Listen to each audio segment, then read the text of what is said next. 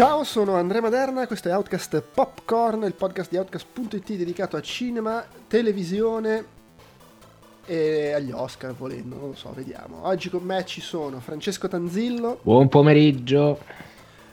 E un polmone di Andrea Peduzzi. Ehi. Direttamente da, dal polmone artificiale abbiamo Andrea Peduzzi. E oggi dovremmo, che vediamo un attimo a seconda di, di, dei tempi, quanto ce lo permettono. Comunque, i temi di cui parlare abbiamo Andrea, che è stato l'anteprima di John Wick 4. Uh, io ho recuperato Women Talking, che era uscito la scorsa settimana, se non sbaglio. E poi magari chiacchieriamo anche un po' di Scream 6 con spoiler, visto che la scorsa settimana non ne abbiamo parlato. Eh, e non lo so se vogliamo fare, commentare anche gli Oscar, anche se non so quanto Beh, non c'è molto. Ha, ha, vinto Everything eh, Everywhere tutto lo stesso film. Sì, effettivamente tutti gli Oscar sono andati nello stesso posto contemporaneamente, in effetti. Quindi. Beh, ecco, eh, ecco qua. Cominciamo la, però. battute da, semplici li abbiamo, l'abbiamo fatto. Eh, infatti. Cominciamo da John Wick 4, che appunto tu sei andato anteprima, Andrea. Eh, se, vuoi dirci? Tra l'altro, recuperando il 3 nel pomeriggio prima di andare all'anteprima. Sì, ho fatto, ho fatto, il lunedì, cioè il lunedì tardo all'anteprima era alle 8 e mezza. E quindi mi sono mm-hmm. sparato il 3, praticamente l'ho, l'ho finito, sono balzato in macchina, sono andato a Milano ho visto il 4 ed è stato estenuante, estenuante, come, cioè un'esperienza fisica non da poco, anche perché poi non stavo bene, quindi... Uh, Adesso invece... Eh no, no, sto, sto, un po' meglio. Comunque che dire del quarto John Wick? Allora, io con John Wick, come tra l'altro avevamo già parlato in altre occasioni, ho, ho un rapporto particolare, nel senso che io ho adorato il primo, dopodiché invece non, non andai all'epoca d'accordo col secondo Ehm, perché sì, aveva delle scene fighissime, aveva tutto, però me era piaciuta talmente tanto l'idea del primo così liscio, asciutto, eccetera, eccetera, che non, non, ci avevo riconosciuto forse quello che volevo io, quindi era anche allora, più forse una questione di siamo aspettative. esattamente dello stesso partito ed è esattamente il partito opposto a quello del, del Maderna, quindi attenzione. Io, ric- io, ricordo addirittura che avevo visto la recensione di, all'epoca, non so se sul blog o su qualche podcast comunque di Maderna che parlava del 2 in maniera esagerata, per cui io eh, organizzai un cinema così tutto quanto. Mi ricordo che non piacque praticamente a nessuno delle persone che erano con me, eh, però poi io, però è possibile che ci fosse solo Olga con me in quell'occasione, ora forse che ci penso, e lei eh, detesta t- tante cose, molte più di me, per cui è una persona molto difficile da, eh, come si può dire, da far gestire e forse lei si era fatta anche influenzare dal fatto che c'era Scamarcio, che eh, c'era Claudia Gerini, quindi magari c'era pure quell'elemento lì. Io non lo so perché poi non l'ho più visto da allora John Wick 2, quindi probabilmente se lo guardassi adesso pers- sarebbe diverso. Ma di fatto che il 3 invece non mi è Scusa, rispondo a una domanda in chat, se John Wick 4 dura più di un'ora e 36 minuti, sì, abbondantemente ah, sì. più di un'ora e Cioè siamo sotto le 3 ore. 2 ore e 49 percepite 3, 3 e mezza. Sì, comunque, cioè, visto che mi hai tirato in ballo, io sono d'accordo che il primo John Wick è quello più figo, essenziale, dritto, va dritto come un fuso fino alla fine, divertente, eccetera, e che a me personalmente ha divertito l'esplosione del 2 e del 3 che hanno aumentato a valanga a livello di estetica, di creazione di questo mondo folle uh, underground che hanno loro e anche di ambizione delle scene d'azione. Poi secondo me il 2 è un pochino sbilanciato, il 3 lo trovo proprio divertentissimo dall'inizio alla fine, al netto di una cosa è proprio, c'è voluto, dichiarato dal regista che lui vuole creare un film d'azione che ti sfianca per la quantità di scene d'azione, cioè devi arrivare alla fine proprio stanco. Cioè, guarda e secondo me questo il 3 lo fa stanco. e capisco che possa, possa stancare e cagare il cazzo alla lunga, però per me sono talmente belle, appaganti a livello di coreografia, di estetica e tutto, che mi sono divertito. Ah, io, io, ti, ti, ci ha fatto la domanda in chat, l'ho visto con lui il 3 al cinema in Svezia. Invece, tra l'altro, il... Um... poi però io in realtà mi sono uh, trovato davanti ad altri film che uh, ho trovato um, più, per esempio, il mio preferito fino a John Wick 4 era di, di, quella, diciamo, di quel filone di film, se vogliamo metterla su a, grosso, a grana grossissima, è, ha pensato ad esempio Atomica Bionda, che mi dava tutta una serie di... Ecco? Atomica. Bionda è, be- è, bello a livello estetico, sono belle le scenazioni, però mi ha veramente fatto esplodere i coglioni invece quello, quando parlano. Cazzo, no, a, me, a, me, invece quello è piaciuto anche sul piano narrativo, lo spionaggio, il, cioè, mi, mi, piaceva di più il coso. John Wick mi è sempre piaciuto il primo perché ti faceva sospettare tutta l'esistenza di questo mondo fantastico, diciamo del, del Potter verso di John Wick, però... eh, però il secondo nome, insomma, è così. Poi ti ripeto, io non lo vedo da anni il secondo, magari se lo vedo adesso mi piace. Sa, sai cos'è anche? Sai cos'è anche secondo me? Che allora, uno probabilmente era anche inevitabile, cioè nel momento in cui fai il seguito di John Wick devi per forza aggiungere roba, cioè è un po' quella meccanica lì. Due, io forse ho anche visto un po' più di te film d'azione, quelli direct to video che li guardi solo perché è bravo l'attore a menare. E sono quindi anche più abituato al film d'azione che lo guardi perché le scene d'azione sono clamorose e la parte narrativa è un po' pacchiana. No, no, no, però e, io ti, però e comunque... Io... No, ma aspetta, aspetta, quello che voglio dire è che comunque a livello narrativo il secondo e il terzo John Wick, anche il secondo che secondo me è quello un pochino più difficoltoso, rispetto a come sono di solito le parti narrative nei film di Scott Adkins, pare Bergman. Eh, sì. sì. E quindi è anche quello. Sì. Ah, però tu sottovaluti la mia capacità di ingollare merda, questo lo voglio dire. No, no, non la sottovaluto, però... No, nel senso che io, io mi sparo, di mi sono, mi dove sono piazzo l'asticella di... di di se no, bello no, no. Per, cioè, per, me il problema di, del secondo John Wick è che mh, in generale non... Mh, ma sai che non me lo ricordo neanche più. Ma sì, ma chi se ne frega, parlaci del quarto. Infatti, no, allora, il terzo invece mi è piaciuto, il quarto mi è piaciuto Beh. un sacco. Devo ancora capire quanto mi sia piaciuto. Se, eh, allora, nel senso che il quarto parte a Osaka, Mm. Con, eh, introduce il uh, personaggio di Donnie Yen, Kane. Sì, no, non raccontare troppo che non voglio sapere. parte a Osaka, introduce il personaggio di Donnie chiuso e eh, tutta la prima parte, cioè tutto il primo blocco, mh, mm, è talmente esagerato, talmente ben coreografato talmente interessante anche per i sottotesti narrativi contestualmente al genere di riferimento eccetera eccetera eccetera nel senso che non è che ci mette Bergman per dire così però tutti, appena entrano in scena tutti i personaggi ti danno già subito la tensione giusta. Questa tensione, beh, poi posso dire una cosa su Donnie Yen, io non ho visto il trailer, quindi non so cosa sapete voi. Non si sa niente, cioè Donnie Yen è lì, eh, sem- quello che si capisce dal trailer è che sembra essere una specie di secondo del cattivo che è il Sliska. Eh, ma per dire, non si sa niente neanche di... Non si cose. sa, dal, almeno dai trailer che ho visto non si sa nient'altro e preferirei non sapere. Va bene, ok, però poi posso dire che Donnie Yen fa una roba secondo me fa la parte della vita, eh, sia per come e... utilizza una particolare cosa nel combattimento che fa parte della sua vita. È una roba, il modo in cui lui arriva, il modo in cui si presenta in scena, il modo in cui tutti ovviamente sanno, eh, come si può dire, a livello metanarrativo che è Donnie Yen, e quindi lui fa esattamente, il cioè ha un surplus di carisma incredibile. Ok. E detto questo, vole- un, un, un, beh, non era proprio metanarrativo, però nel 3 c'era il fatto che i due usciti da The Raid eh, erano, erano, fan di John Wick, se ti ricordi. Sì, beh, sì, ti ricordi, sì, l'hai sì. appena visto. L'ho visto di recente. No, no, ma assolutamente. Eh, però voglio dire che secondo me prima, tutto il primo blocco di John Wick, ambientato a Osaka, che dura almeno un'ora, ed è un'ora in cui fanno tre parole e si menano eh, però, si, però nel mentre si mirano ti raccontano cose, cioè è una roba veramente strepitosa. Quello sì. potrebbe essere eh, in assoluto la mia parte John Wick preferita, ma forse anche la mia parte di cinema d'azione leccato preferita. Okay. Mm, leccato nell'ottica appunto dei film di Staleschi piuttosto che sì, eh, sì. Non, nel senso non, non, la roba direct to video che magari fa delle robe ancora più fighe in termini cioè, nel senso, banalmente John Wick è molto figo, ma il semplice fatto che c'è Ken Reeves e per quanto si impegni e se la metta tutta, un, rappresenta un compromesso.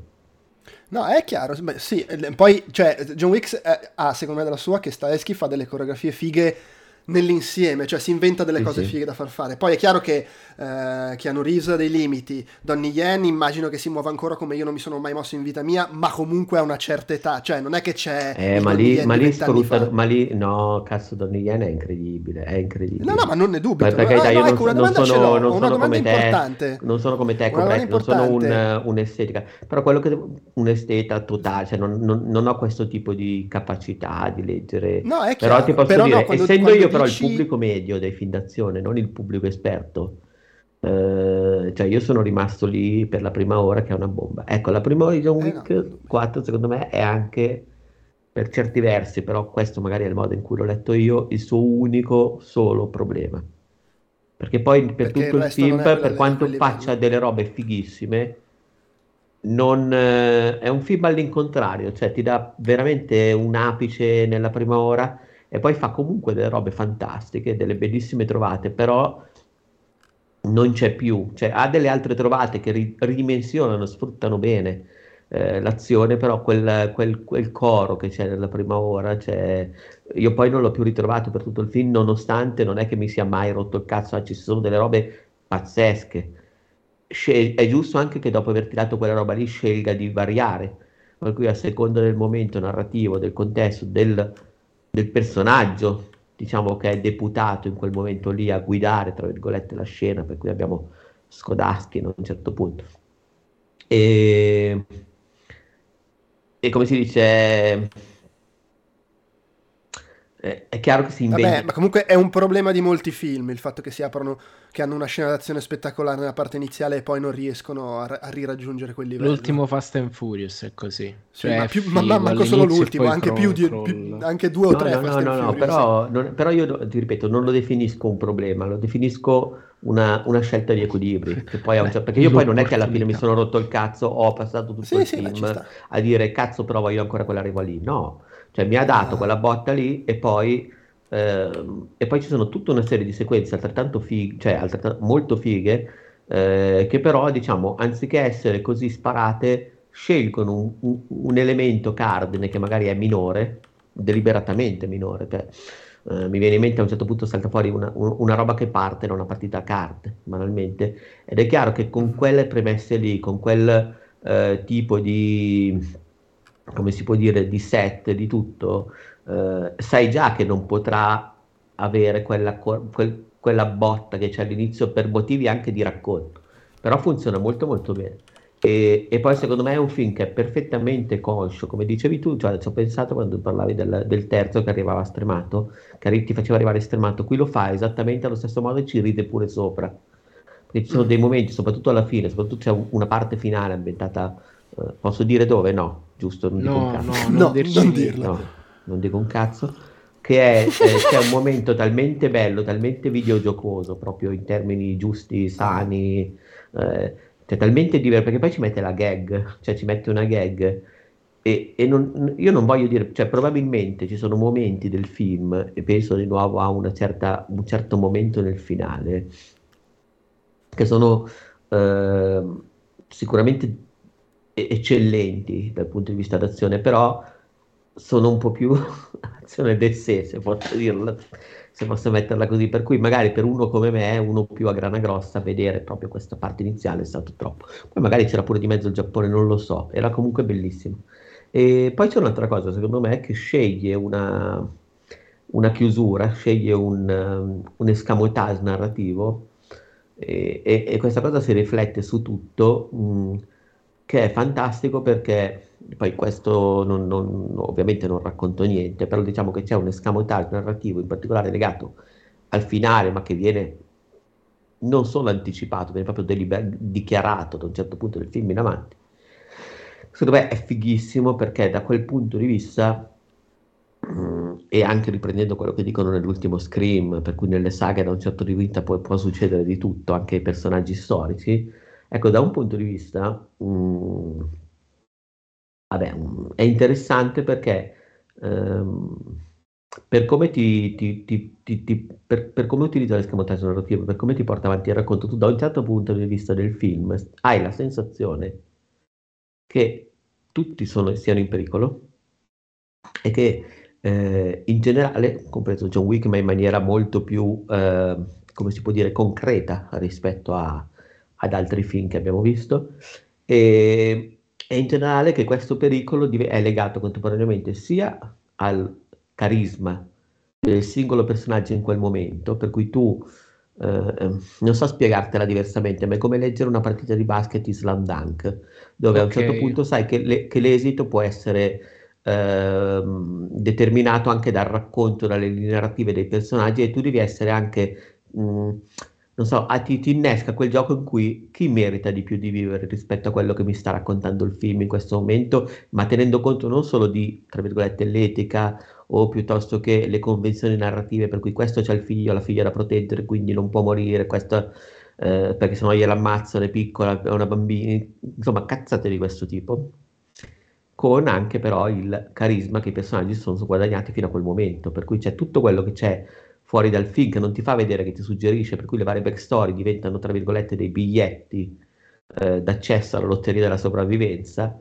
e contemporaneamente però se la, questa lotteria, se, questi biglietti sono anche in vendita nel film, se, la, se lo compra, cioè se li guadagnano sul campo i personaggi, per cui c'è tutta questa somma di cose rende anche effettivamente la roba imprevedibile. E poi, ecco, c'è l'ultima parte che è molto molto figa, perché dopo averti fatto vedere comunque due ore di film, cioè in un'ora di film ti rifanno i guerrieri della notte.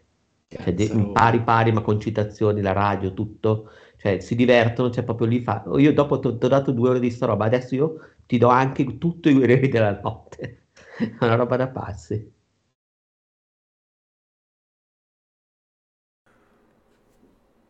Beh, comunque insomma, così, così non, non, mi lamenterei.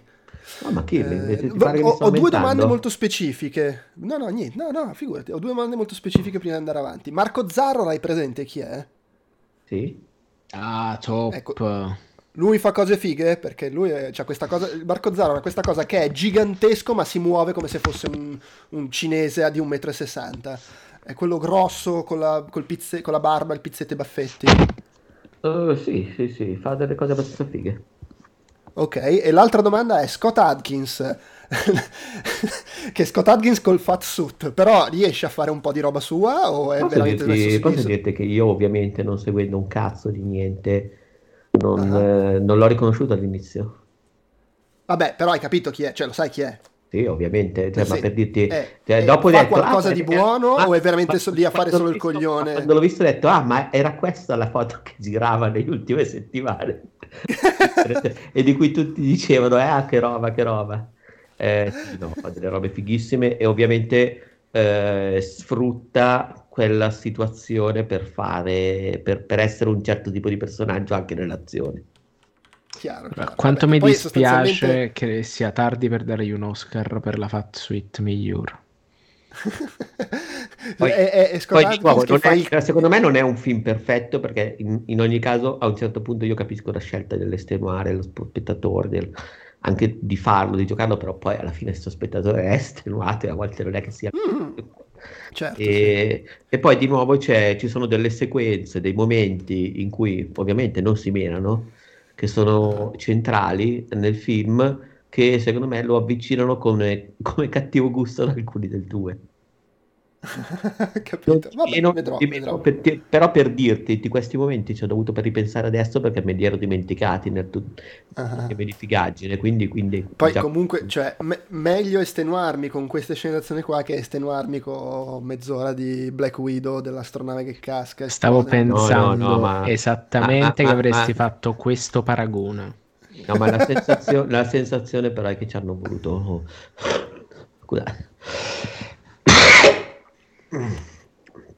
è che ha voluto fare il monumento, cioè proprio il film monumento sì, totale. Sì. Tra l'altro, eh. Scott, cioè, Scott, Atkins praticamente è, sta, fa il cosplay di Sammo Hung, l'attore cinese rapidissimo, arti marziali, spacca tutto, che però era, diciamo, sovrappeso. Eh, Lo guardo sì, sì. Un, è, è, ancora perché comunque ha 70 anni, però insomma è abbastanza. È 70 anni con questi problemi di peso, eh, eh, eh, c'è eh, poca. No, altra domanda che voglio fare io: ci sarà il classico finale paraculo aperto perché ti definisce tutto quanto nel 5 oppure è abbastanza soddisfacente dopo tre ore di bot? Allora, io ti, io ti posso dire questo: c'è, c'è, il finale, iniziano i titoli di coda. Ne approfitto anche per per lamentarmi pubblicamente di una cosa. Ci sono i titoli di coda, durano un botto e sembrano veri titoli di coda, di quelli che poi non succede un cazzo. Non di meno, tutto il pubblico, visto che diciamo ci sono successe delle cose nel film, così vuole, tutti in sala, tutti, cioè pure i vezzi, rimangono seduti e si succano i titoli di coda a luci accese. A un certo punto pensi che non ci sarà un cazzo, invece c'è qualcosa non è quello che ti aspetti, ti girano i coglioni. Ma non perché sia brutto, perché ti, ti, ti, ti aspetti un'altra cosa, ti dà un contentino. E io esco e maledico questa stronzata dei cazzo di titoli, dico cioè mi sono rotto i coglioni delle scene post crediti che so benissimo che a un certo punto... Sei rimasto a guardare per... anche quella di Scream 6? No. C'è una scena post credit l'ho, vi, l'ho, l'ho, tranquilli, l'ho vista. Sì, ma è, un, è, una, è un'altra di, que, di quelle, è, è, la gag, cioè non è assolutamente Sì, però, no, qui non è la gag, è una cosa però dici, vabbè, non, no, ok, vaffanculo. Però il punto è, ma vattene a fanculo. In tutto questo, nell'anteprima ma io, io... No, no, aspetta, fammi finire. C'era sì. una maschera, una... perché adesso ti, nelle prime in alcuni casi eh, allora, io saluto tra l'altro saluto di fianco Laurino che si era perso in sala, lo, lo dichiaro pubblicamente perché l'ho, l'ho, l'ho, trovato che vagava in zona bagno, non, non mi sono presentato, però era lui e, e, io, e siamo entrati assieme nella sala sbagliata, è stato divertente. Quando entriamo nella sala giusta però praticamente c'è una maschera, una, una signora, una signorina che teneva controllato per vedere che la gente non riprendesse le cose, che si era fissata qui di fianco, di fianco a noi, ehm, perché era convinta che Laurino avesse, perché in realtà Laurino aveva lo smartwatch, ogni tanto si illuminava per caso, non lo so, però era, cioè, e poi ti voglio dire anche un'altra cosa, normalmente le maschere se ne sbattono abbastanza i coglioni, io non so se questa volesse dimostrare qualcosa a qualcuno, però era veramente zelante, era un mastino, mastino delle maschere. E ogni tanto vedevo questa luce rossa che arriva, sai, la lucina per indicare che mi, mi passava di fianco e puntava sullo smartwatch. Cioè, era una roba inquietante, cioè, ma io lì veramente... Vabbè, comunque, finisce sto cazzo di film, tu ti dico, da tiro fuori il telefono. Perché io dovete sapere che ho l'usanza eh, di, di, prendere degli appunti quando vado alle anteprime, giusto magari una parola, una keyword, perché non mi fido della mia memoria. E a volte le prendo sul telefono se posso tenerlo, tra virgolette, in modalità aereo, tipo usarlo solo come block notice, la luce totalmente bassa, cioè vedo solo io. Chiaro. Oppure, e lo faccio meno spesso perché è più disturbante perché mi sta di fianco, ho una penna con la luce, una penna con la lucina, con la, con la Moleskine che, che, che me disegno così, però paradossalmente per quanto sia più corretto nei termini antipirateria così, eh, la penna fa più luce di quanto io Beh, sono certo, schermo. Quindi mi spiace rompere i coglioni, però di contro penso di avere il sacrosanto diritto di prendermi un appunto. Detto questo, perché non disturbo nessuno se lo faccio come dico io. E vabbè, insomma, sta di fatto che comunque tiro fuori il telefono, lo accendo, ci sono i titoli di, di coda, luce accesa, non c'è un cazzo.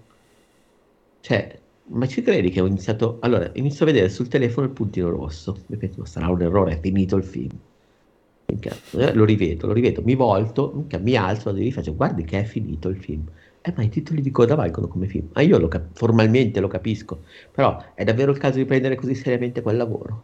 Beh, magari, sai cosa? Ma magari non è neanche una scelta prenderlo così seriamente, magari dall'alto gli rompono il cazzo e gli dicono che deve No, no, io, io, io, allora, io lo, lo voglio e, dire. E no, io, no però per... metti che metti che tu riprendi la scena alla fine di coda e la pubblichi, poi è a lui che rompono il cazzo. No, allora era una lei ed era l'equivalente delle maschere, era l'equivalente delle maschere di anteprima dell'infermiera di Nido del Cucolo. Vabbè, quello che vuoi, però boh, secondo no, me... No, no, no, ma io capisco tutto, però voglio dire, sei lì che mi stai guardando addosso, stai vedendo che sto prendendo gli appunti. Tra l'altro c'è tutta la sala in cui tutti hanno il cellulare acceso e fanno, cioè, è, è ovvio che mi stai cacando il cazzo. Può essere, magari, magari, le stavi sulle balle. Magari si è accorta che sei andato al cinema con l'influenza e, e, ha deciso che voleva romperti i coglioni. Sì, però sto cazzo, cioè, ma io voglio dire, con sta lucina, cioè, stiamo pure guardando John Wick, sai quante volte io ho pensato? Penso che bello sia adesso tirassi fuori una pistola col mirino rosso e illumino con quello. Cioè, mi sono anche immaginato, chissà cosa succede attorno a me, tutti i giornalisti che si cagano addosso panico. Perché c'è un pazzoide che tira fuori. Vabbè. E via, vabbè, questa, questa, questa, cosa che va in onda non, non, verrò probabilmente mai più invitato a nessun anteprima. Tra sì, infatti. E questo prima o poi, avrò... poi, si porta la pistola. No, comunque volevo dire una cosa che, che, che, si lega peraltro a Scream 6, la, su, sulle scene di titolo di coda. Secondo me il problema è anche la cultura che è stata creata da Marvel di bisogna restare perché ci sarà la scena sul titolo di coda. Oltretutto, quando poi Marvel la scena importante te la mette all'inizio di titoli di coda e se resti fino alla fine è sempre per vedere una stronzata. Perché in realtà, secondo me, se in una situazione normale in cui il film è finito e te ne vai, oppure il film è finito e io mi guardo i titoli di coda perché mi piace o comunque mi piace restare lì a cazzeggiare, se poi alla fine c'è la scenetta buffa, che non è importante, è solo una cosa buffa, secondo me va benissimo, cioè se te la perdi non è successo niente, se sei rimasto fino alla fine ti fai un sorriso con sta cazzata. Come peraltro è sempre... cioè se ne sono viste dagli anni Ottanta prima che diventasse uno standard a causa di Marvel, che ogni tanto c'era la cazzata alla fine dei titoli di coda. Il problema Marvel, è proprio Marvel. che è diventato sì, però, uno standard. Sì, però attenzione, però prima lo facevano come, con gusto e onestà, adesso è diventato l'equivalente dei bis nei concerti. Sì, sì, sì, però per dire in Scream 6 è una roba che secondo me è una cazzata, è simpatica ed è comunque tematicamente corretto mettercela perché Scream 6, per quanto molto all'acqua di rose, piglia un po' per il culo la franchisizzazione del, del cinema e le saghe, eccetera. Per cui per dire lì, secondo me, ha senso che ci sia la scena alla fine di coda. Ad ogni modo, prima di parlare di Scream 6, volevo dire due cose su Women Talking, che sono andato a vedermi l'altro giorno, che tra l'altro ha vinto l'Oscar come miglior sceneggiatura adattata, non originale che è il nuovo film di eh, Sarah Polly, che tra l'altro era tipo dal, dal, da un sacco di tempo che non, non dirigeva un film. Eh, l'ultimo film che aveva diretto era... Uh, Stories We Tell, giusto? Da dieci anni fa, dieci anni, del 2012, e oltretutto era un documentario. Eh, che cos'è? Eh, guarda che ti sento, Peluzzi, quando scrivi con la, con la tastiera. Fantozzi, Fantozzi è lei? esatto. Eh, è tratto da un libro dello stesso nome di Miriam Toes che eh, è ispirato a un episodio reale acc- accaduto eh, in una colonia di men- si, si, chiamano Mennoniti, se non sbaglio, eh, che sono quelle comunità religiose americane che a me solo a sentirne parlare mi viene la, la, la, l'ansia, eh, in cui i, alcuni uomini del villaggio tipo eh, drogavano le donne e le stupravano e poi gli facevano credere che era stato il diavolo, robe del genere. Stiamo parlando di comunità in cui le donne sono... Eh, su, cioè, oggi, eh, nel senso il film è ambientato una decina d'anni fa, però le, le, donne sono, non hanno diritto all'istruzione, casa, chiesa, famiglia, cioè sono proprio... Ed è Dio che lo vuole nella, nella, nella lore che hanno costruito, ma vabbè. E il libro e il film raccontano più o meno, prendono spunti, raccontano quella storia, però in realtà in un contesto inventato, cioè una, un'altra comunità in, in un altro come si dice, in un altro luogo che non viene troppo specificato, se non poi a un certo punto del film si dice a grandi linee dove sono, eh, per cui è diciamo, una rielaborazione di un fatto vero per raccontare una storia inventata. E sostanzialmente eh, qual è il punto? Ci sono, le, le, il film inizia con tutte le donne della comunità che votano per decidere se non fare niente, andarsene o rimanere e combattere perché cambino le cose. La votazione finisce con un pareggio fra andarsene e rimanere e combattere, mentre perde, anche se non di moltissimo, non fare niente. E, e, quindi perché parle, queste donne parlano? Perché c'è proprio il dibattito, cioè il film è loro che sono rinchiuse nel granaio a fare il dibattito su eh, cosa devono fare per decidere per loro stesse che sono lì, ma in generale per la, per la comunità, per chi poi eventualmente volesse seguirle e fare con loro. Eh, ed è veramente questo il film, cioè ci sono po- pochissimi mo- momenti ambientati fuori dal, dal, granaio e il film è un, una, una, cosa da un impianto, se vogliamo, teatrale di loro che eh, chiacchierano in varie situazioni all'interno di questo contesto. Ci sono Rooney Mara, Claire Foy e Jessie Buckley, come diciamo tre attrici centrali, c'è anche Francis McDormand in un ruolo fantastico perché sentivo un'intervista praticamente mentre stavano scegliendo le attrici hanno detto abbiamo questo ruolo di questo personaggio non sarebbe fantastico se prendessimo tipo non lo so Meryl Streep per fare questo ruolo che c'è 10 secondi all'inizio e poi non si vede più per tutto il film e riappare solo alla fine. Eh, non c'è Meryl Streep però c'è Francis McDormand in quel ruolo super secondario. Per cui al centro sono Rooney Mara, Claire Foy e Jessie Buckley. Poi ci sono altre attrici perché comunque sono una decina di persone. Ci sono le madri, un paio di figlie. E c'è anche Ben Whishaw nel ruolo di quello che, che, ha, che siccome è uno che ha, ha studiato e oltretutto era stato esiliato dalla comunità per le scelte della madre, per cui insomma anche di mentalità un po' diversa, lo prendono per prendere appunti, perché ovviamente non essendo istruite le donne non sanno né leggere né scrivere. E tra l'altro Ben Whishaw è fantastico perché hanno preso l'attore, credo sia l'attore più cicci del pianeta, Ben Whishaw, è proprio tutto tenerino e dolcino, quindi è perfetto nel, nel, nel personaggio. È tra l'altro un cambio, c'è tra l'altro su di lui un cambio rispetto al libro, perché nel libro la voce narrante è la sua, di questo uomo che è lì che prende appunti. Eh, e aveva tra l'altro Ben Whishaw registrato la voce narrante, ma poi hanno deciso di non fare così perché probabilmente a livello, cioè ascoltandolo, vedendolo il film, suonava un po' strano il film che si chiama Donne che parlano e poi per tutto il film c'è un uomo che parla e racconta la loro storia.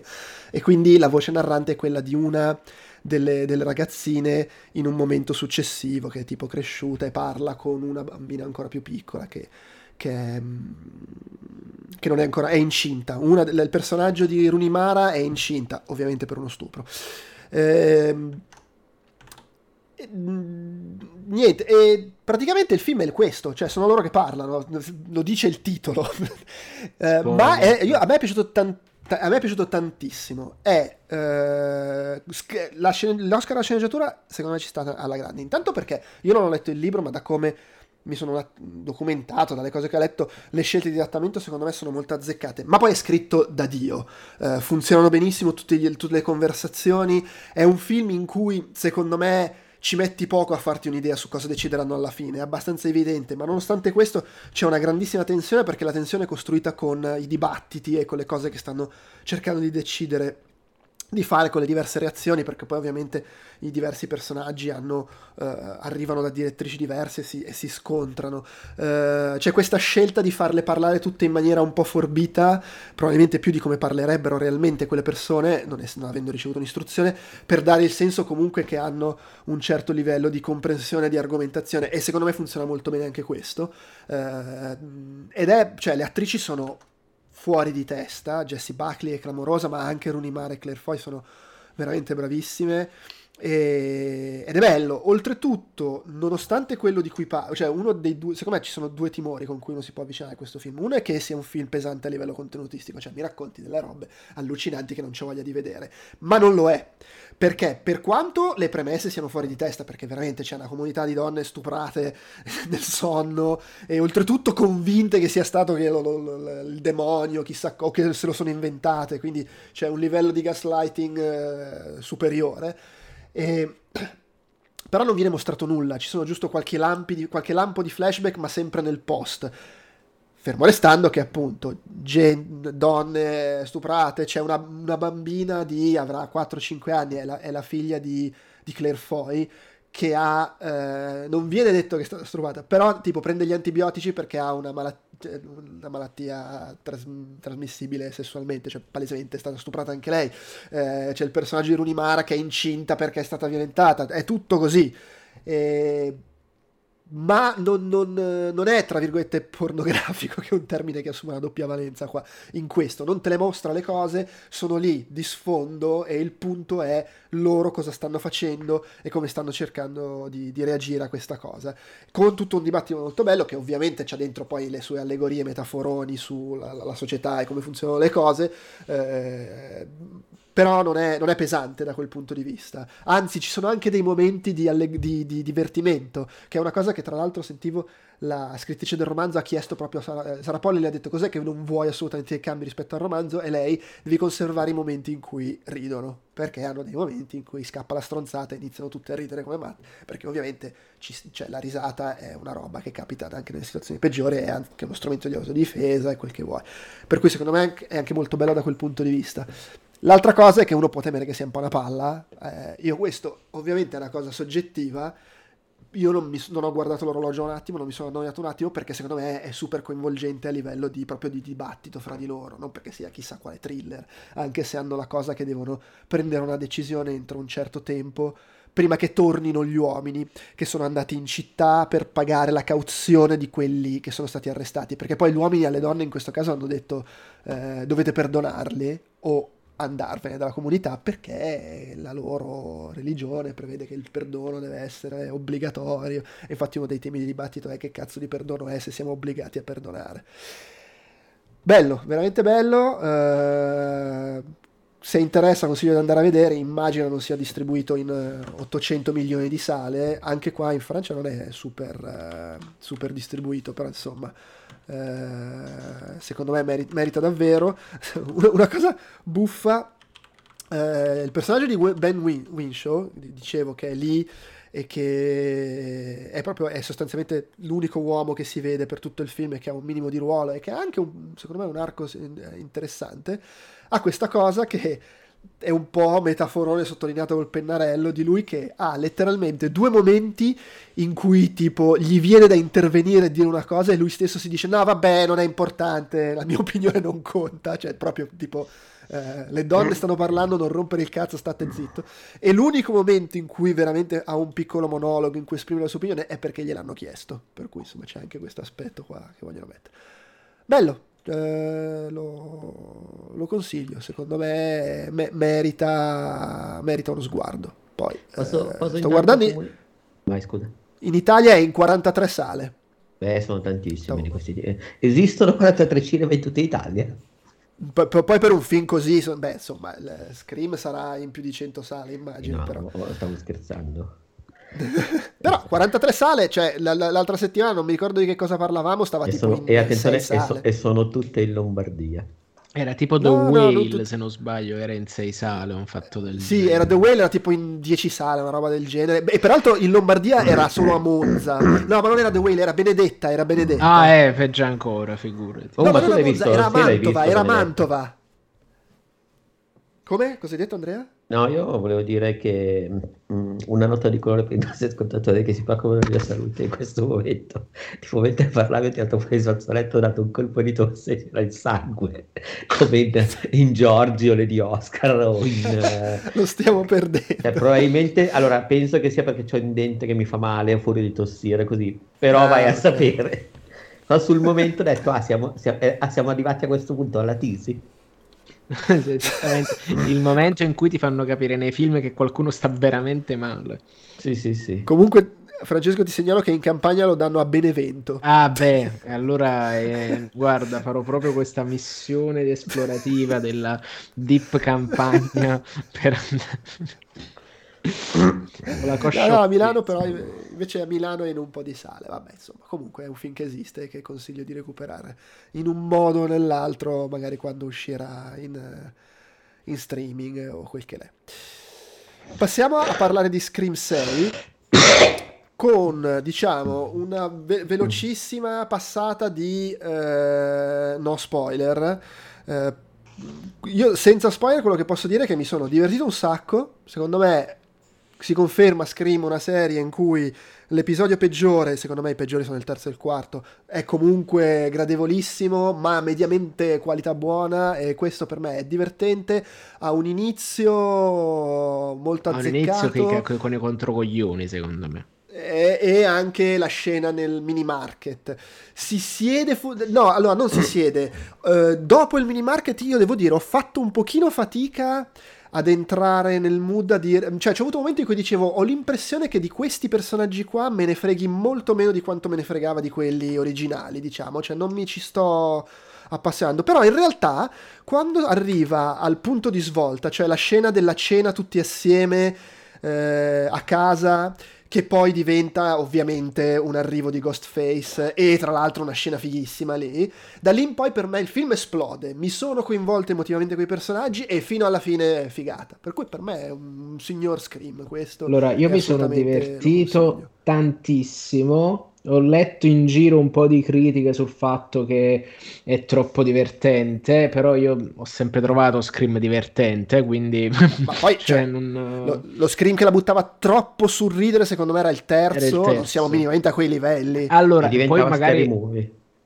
Eh, il terzo diventava un po' scary movie, però secondo me, ecco, qua ci sta una riflessione intelligente da fare, ma la faremo nella sezione degli spoiler perché effettivamente okay, è un sì. po' too much. E, ehm, allora, sì, allora, quello che mi ha venuto, fatto divertire è che il cast è tutto molto azzeccato. Hanno fatto la cosa veramente giusta di potare i rami secchi delle serie vecchie, se non nella figura di mm, Courtney Cox, che appunto per quello che vuole fare sull'omaggiare le, uh, le saghe e criticarle è proprio è, è, divertente il modo in cui lo fa, secondo me. E anche il fatto che sia, secondo me. Uh, alcune cose sono effettivamente oh, alc- veramente raffinate in come sono scritte secondo me. Altre sono un po' più a grana grossa. Tipo secondo me alcuni personaggi il fatto di concentrarsi uh, su tutti i personaggi in blocco e sul farti ripetere quelli che sono i, le motivazioni di alcuni personaggi diciamo quello là è fatto un po' uh, diciamo, uh, tagliato a punta di coltello, insomma. Quindi io il mio telefono. Era il mio suoneria uso tra l'altro la, la, l'ho messa da quando si sente in uh, vabbè ma fermala. Adesso no aspettate sto, sono in blocco emotivo. Spegni il microfono fai qualcosa Vabbè. E poi una cosa che fa bene, lo diciamo penso ad ogni episodio, fa tantissimo bene il fatto di non farti capire chi è chi. Anche, qua, anche mm. se secondo me è un po' bara. Su, que, questo qua secondo me è un po' bara. Però poi sì, è, è diver- poi sì, è divertente, i personaggi... Uh, detto, qua, quando smetti di considerarli, secondo me, come il, il, gruppo dei quattro, come personaggi singoli, li fai considerare in blocco come dei protagonisti, secondo me il film funziona molto, cioè funziona in maniera più divertente perché inizia a essere un cast molto bilanciato. È una bella Scooby Gang, secondo me, ecco. E poi ci sta il ritorno della mia favorita che è Aiden Panettiere, quindi che, che è diventata Jill Valentine e, e quindi mi ha divertito, mi ha divertito proprio. E questa è l'unica cosa che possiamo dire senza spoiler. Cioè, se, se, piace la roba di Scream, questo è un must. Se piacciono le serie di film horror non si prendono sul serio, che sono uh, citazioniste il giusto, uh, violente il giusto, ma che mm, non, non spingono, premono uh, troppo su nessuno dei suddetti uh, uh, sulle delle suddette componenti è straconsigliato però come al solito se non vi piace Scream cazzo andate a vedere Scream 6 quindi non, no, è chiaro che, sì. non, cioè, non è basta che non ci si aspetti lo Scream esatto. che rivoluziona la serie no, cioè, fa, sc- fa, lo Scream, fa scream. La, la, la, cosa bella di Scream se vogliamo è che ha, ha sempre la formula del, del, giallo del dover scoprire chi è l'assassino che cambia ogni volta quindi questo comunque riesce a renderlo un pizzico fresco rispetto agli altri anche se poi c'è l'autocitazionismo ma insomma ne, ne, ne parliamo ne parliamo poi. Poi è chiaro che le cose che succedono più o meno sono quelle, il modo in cui agisce, agiscono i cattivi sono quelli. To, qua c'è la variante di una scena con un fucile, ma per il resto è sempre coltellate, è sempre, è sempre il giochino di cerchiamo di capire chi è, eccetera, eccetera. Gente che entra da una eh, porta e esce dall'altra, eh, giochi sempre sì. sulla presenza dei personaggi a schermo per cercare di capire da dove arriverà il colpo. Eh, e quella roba là la fa e secondo me la fa anche cioè per come mi ha preso in contropiede a un certo punto uh, la fa anche bene secondo me. Sì, sì. Uh, Andrea sei, ci sei o sei no no scappato? ci sono, ci sono però io vuoi aggiungere qualcosa prima degli spoiler? tutto. Ok va bene. No, allora no no a me, a me è piaciuto. Allora volendola mettere sul, sulle classifiche tra virgolette ma Eh, ricordo con più piacere quello precedente, forse perché cambiava... Il quinto. Il quinto, però, questo secondo me ha delle scene, delle sequenze che anche solo proprio in termini di costruzione di tensione, che quello non aveva, o almeno mi è sembrato Sì, più, più interessante da, da quel punto di vista. Mi è piaciuta anche Ok. la, la scelta del finale. Diciamo che ecco, forse è vero che fa lo screen, però alcuni momenti sono, li ho trovati leggermente sopra le righe persino nel, cioè nell'ottica di, di uno scream, in particolare eh, un certo momento uno- legato al, al poliziotto di... Oddio, non mi ricordo l'attore, quello del, del mio migliore amico. Vabbè, ma cioè, nel senso, parliamone negli spoiler, così non devi fare giri di Ah, parole. Esatto. come gli spoiler? Vai, vai, sì, sì. Allora, mettiamo la- metto per chi ci sta guardando in diretta la, la- la visione spoiler. Allora, partiamo dall'inizio, nel senso, eh, La- l'inizio è una bomba. Allora- allora, l'inizio è vedo nella locandina che c'è Samara, Samara Weaving. che a me Penso, "Ah, figata!" continua a piacere Sì, tantissimo. No, no, lei, lei è fantastica. Oltretutto, qui è un rarissimo caso in cui parla col suo accento australiano. E. E la figata, mi piace Samara Weaving, poi ha anche senso perché lei era nel film che avevano fatto prima di Screen 5, lì, Ready or Not, credo cos'è, finché morte non ci separi in Sì, Italia. ready or not. E, e- per cui ero contento.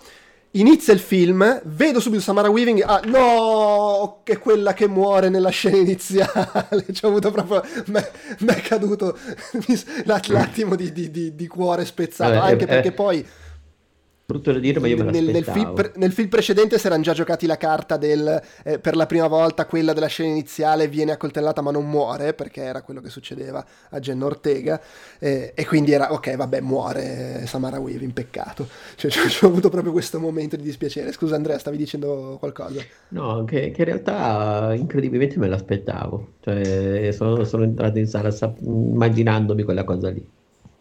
Mm. Era, un'oc- era un'occasione Ci sta, ci sta. ghiotta. Eh, la mia forse era una speranza che fosse. Io pensavo, allora c'è Samara Weaving, muore sicuro o è la cattiva? Però non avevo pensato che sarebbe stata quella della scena d'apertura. Anche perché c'è un fatto: nel trailer si vedeva l'attacco a Courtney Cox. E per un attimo ho pensato, sarà mica la scena iniziale e ci ammazzano Courtney Cox Cioè, qua? la mossa Cotton Wheelie nel terzo scream in pratica. Es- esattamente, esattamente. Invece no, non l'hanno, non l'hanno fatto. Vabbè, comunque, scena iniziale fichissima. Aspetta, chi, intanto chi è che perché moriva nel primissimo scream all'inizio? Era, eh, Era Drew era Barrymore. Era. Drew Barrymore. Drew Barrymore, Barrymore. esatto.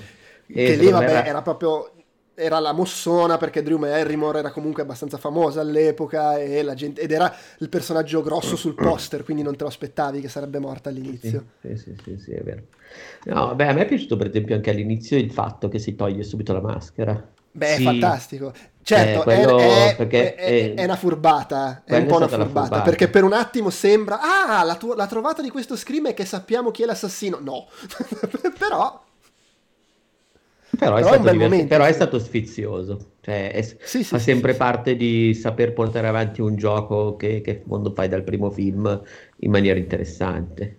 Per quello che che in vale. realtà si scopre quindi che l'assassino della prima scena in realtà è la vittima della prima scena e questo fa bam Sì. bam che è il ribaltamento che se vogliamo è esattamente uguale uguale uguale alla prima scena di quello prima in cui prendevano a nastro e mettevano i vecchi stab sì boom Sì. boom letteralmente Sì, No, beh, poi però- c'era in Screen 4 che, che la, la scena iniziale, eh, c'era la scena in cui venivano uccise le tizie e poi ti, ti mostrava che in realtà sta- era il film che stavano guardando loro sul Sì. divano e poi venivano uccise anche loro. c'era anche quello. No, sì, vabbè, no, sono ma, i giochi ma, ma questa ci stava, così come mi è piaciuto. Sì, sì. Cioè, in generale, ecco, non, non- non- non mi è piaciuto tanto, però in effetti se ci penso non è che sia fuori, fuori dalle righe rispetto alla serie, il fatto è la mia famiglia, era mio figlio, aveva il tempio, perché è più che altro un- una questione di registro interpretativo che aveva il- l'attore che fa il poliziotto, nome. Io su, su quello c'ho, un- un- una questione precisa, però vorrei arrivarci piano piano, nel senso, perché poi c'è la scena al supermercato eh, che, che ho trovato molto figa e devo dire che in quel momento, cioè per un attimo in quel momento ho detto, ma magari fanno la mossa, cioè non ci credevo, però c'è stato quell'attimo di semi-tensione del magari ammazzano una delle due sorelle, sarebbe figo. Però vabbè. Però è molto bella anche la scena del supermercato, anche perché ti dà quella No, no, è, eh, è forse la mia preferita. Cioè, mi è piaciuta anche di più di quelle nel, nel finale con le proiezioni. Sì, sì. No, no, no, secondo me è più bella una scena dopo, però la, la, cosa bella di quella scena, ed è il motivo per cui all'inizio, è quella di rompere subito il concetto del siamo a New York, c'è tanta gente, sei più al sicuro perché non sei da solo. Il cazzo, il cazzo. arriva e inizia ad ammazzare gente a caso nel supermercato che e a palleggiarseli come È esattamente la mossa Halloween Kills, dove dicono ah, adesso vanno tutti quanti a fare il culo a Michael Myers, in realtà Michael Myers si massacra come polli. Ed è effettivamente figo, specialmente perché io avevo un sacco di dubbi sul fatto che l'ambientazione newyorkese potesse spezzare un po' il gioco e, e in realtà no, cioè significa no, soltanto bene. che funziona in un altro modo e che quindi si funziona in quel modo. Infatti le, le due scene, quelle là che sono prevalentemente newyorkesi, sono appunto il mini market e la metropolitana e sono sì. tutte e due secondo me uh, studiate e costruite molto molto molto molto bene cioè che te lo rendono, eh... te, lo, te lo caratterizzano senza snaturartelo, ecco. Sì, sì, assolutamente. Mi, mi, stavo, mi è fatto venire in mente un dubbio perché allora Scream 3 era ambientato a Los Angeles. Sì, però era principalmente, e... attenzione, la questione lì è, è, sottile, che non è che sfruttava Los Angeles come, come questo film sfrutta New York, perché la maggior no, parte no, no, degli omicidi avvenivano appunto in questi teatri di pose, quindi era comunque, tra virgolette, una, un ambiente controllato a scala ridotta sì, e principalmente sì, no, isolato. Non, no, non, volevo dire quello, era, pensavo proprio perché l'1, il, il, 4 e il 5 sono ambientati a Woodsboro, sì. la, la cittadina originale. Il, il 3 è ambientato a Los Angeles e il 6 a New York. Il 2 sono al college. Però non dice il eh, college dov'è. È tipo... il, il, Windsor College in Ohio è un college fittizio, ecco. per cui non, non, sono a Woodsboro, si sono spostati da Woodsboro. Ok, no, vabbè, era solo per vedere questa cosa qua. Ehm... Allora, tra l'altro, eh, prima, infatti, cioè... è per questo che la cosa che volevo dire era, era è questo che per me è tipo è Scream 2 per, che moltiplica Scream 3. Cioè, perché sì, c'è no, proprio... allora, su, su, anche su, in relazione a quello che dice Andrea, ma ci arriviamo dopo, secondo me conta molto il fatto che, che gioca, esplicitamente anche dicendolo, sull'essere, eh, sul, sul, ripescare le cose da Scream 2. Ma arriviamo. Quello che volevo dire prima, quando dicevo che ho fatto, diciamo, dopo la scena del supermercato, ho fatto un po' fatica a entrare nel film eh, per, ma tipo per 10 minuti. Eh. Nonostante a me in realtà i personaggi piacessero, mi erano piaciuti nel film precedente, però per qualche motivo c'era qualcosa che non funzionava con me. Però poi quando c'è la scena di loro che, che hanno la cena tutti assieme lì, ma cliccato il rapporto fra di loro, la chiacchiera, eh, e mi, devo dire, mi sono, sono, entrato e la scena che parte lì con Ghostface che entra nell'appartamento, quell'altro che lo vede dalla finestra, scoppia il casino, la, la tensione alla scala, secondo me quella parte lì è bellissima, erotesissima, e, e, e, ma funzionante anche a livello tipo mi dispiace se e quando qua ci rimane qualcuno. Per me è proprio il momento in cui il film esplode e e, e, funziona tantissimo quella parte. Ah, è vero, è bellissima, ed... me l'ero dimenticata, vedi? Allora, c'è Più bella di quella del supermercato, hai ragione. C'è tantissima tensione, un po' perché effettivamente ti ritrovi a questo in casa, cioè è anche per tornare di nuovo alla struttura del film, è, inter- è, interessante come piazza tantissime pistole fumanti di Chekhov in giro per il film e se tu sei abbastanza sgamato uh, capisci quali sono quelle vere e quali sono quelle false. Uh, per esempio, a me il fatto che il poliziotto ripeteva, cioè l'ha ripetuta tipo due o tre volte, il fatto del figlio, che c'è, che c'è morto un mm-hmm. figlio, ha fatto... Cri, cri, cri, cri. Però poi, eh, ma perché poi ci sei, sono... sei giovane e hai ancora buona memoria, io non mi ricordavo più un cazzo. E, e, e, vabbè, sono eh, tutti morti sono figli di qualcuno, cioè dovranno essere pure sul eh, eh no, detto ma pure questo, vivi, eh, siamo tutti anche vivi, vivi esatto. E, e l'altra cosa invece che mi ha fatto schizzare, cioè eh, scattare però in una direzione opposta è il fatto che nella, in quella scena, la scena dell'appartamento, si apre con la morte della coinquilina che è la figlia del poliziotto. Quindi faccio... Mm, eh? Eh? cosa sta uh, cosa? E poi ci sono un sacco di alibi che si prendono, si sovrappongono e funzionano tremendamente bene. Poi ci, ci, quando sai tutto, ci pensi un attimo e fai, eh, eh, però... Beh, tra l'altro ci ho pensato solo adesso, ma col senno di poi, certo che gli entra in casa, è il padre della coinquilina, ha le chiavi, però sul momento... Oppure... Ma sai che la cosa del figlio, io non ci avevo pensato, cioè, beh, poi ci sono arrivato un po' prima della fine, ma eh, All'inizio io pensavo che l'analista si sarebbe svelato essere il padre del mm. killer mm. del film precedente perché gli assomigliava.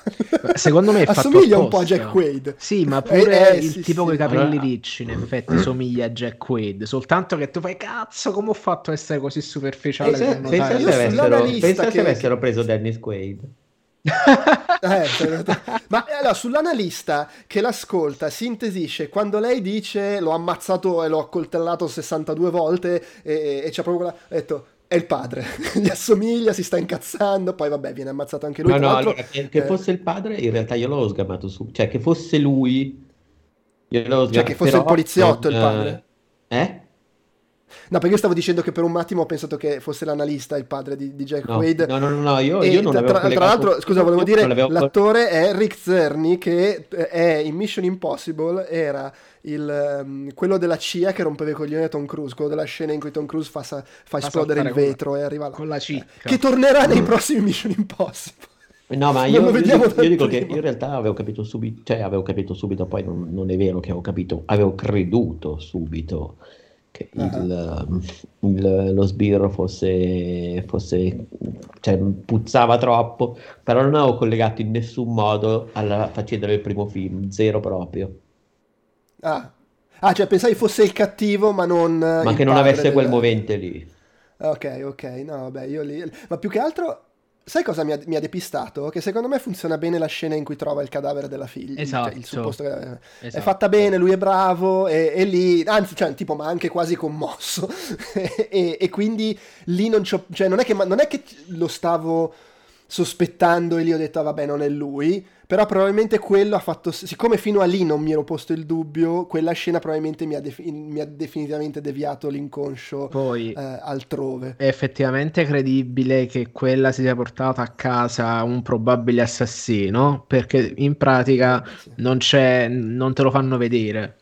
E quindi tu stai sempre là, cioè, cioè ci stai col dubbio cioè ci stai proprio attento a queste cose e, sì, sì. e poi eh, allora, la cosa che è stata, tra virgolette, divertente è quando Kirby mette in fila tutti i, i, i, gli ex Ghostface, che sono ovviamente più del numero dei film, perché ricordiamo che in Scream Go- eh, Ghostface, tutti quelli che sono l'assassino, non soltanto una mente o un braccio, è sempre così, sempre due, sono sempre due alla volta eh, grosso modo. Tranne nel 3 che invece l'uno e fanno anche complimenti per l'ambizione che mi ha fatto molto ridere. e, e, qua invece appunto fa sta mossa di farne uscire tre, che dici, ah cazzo.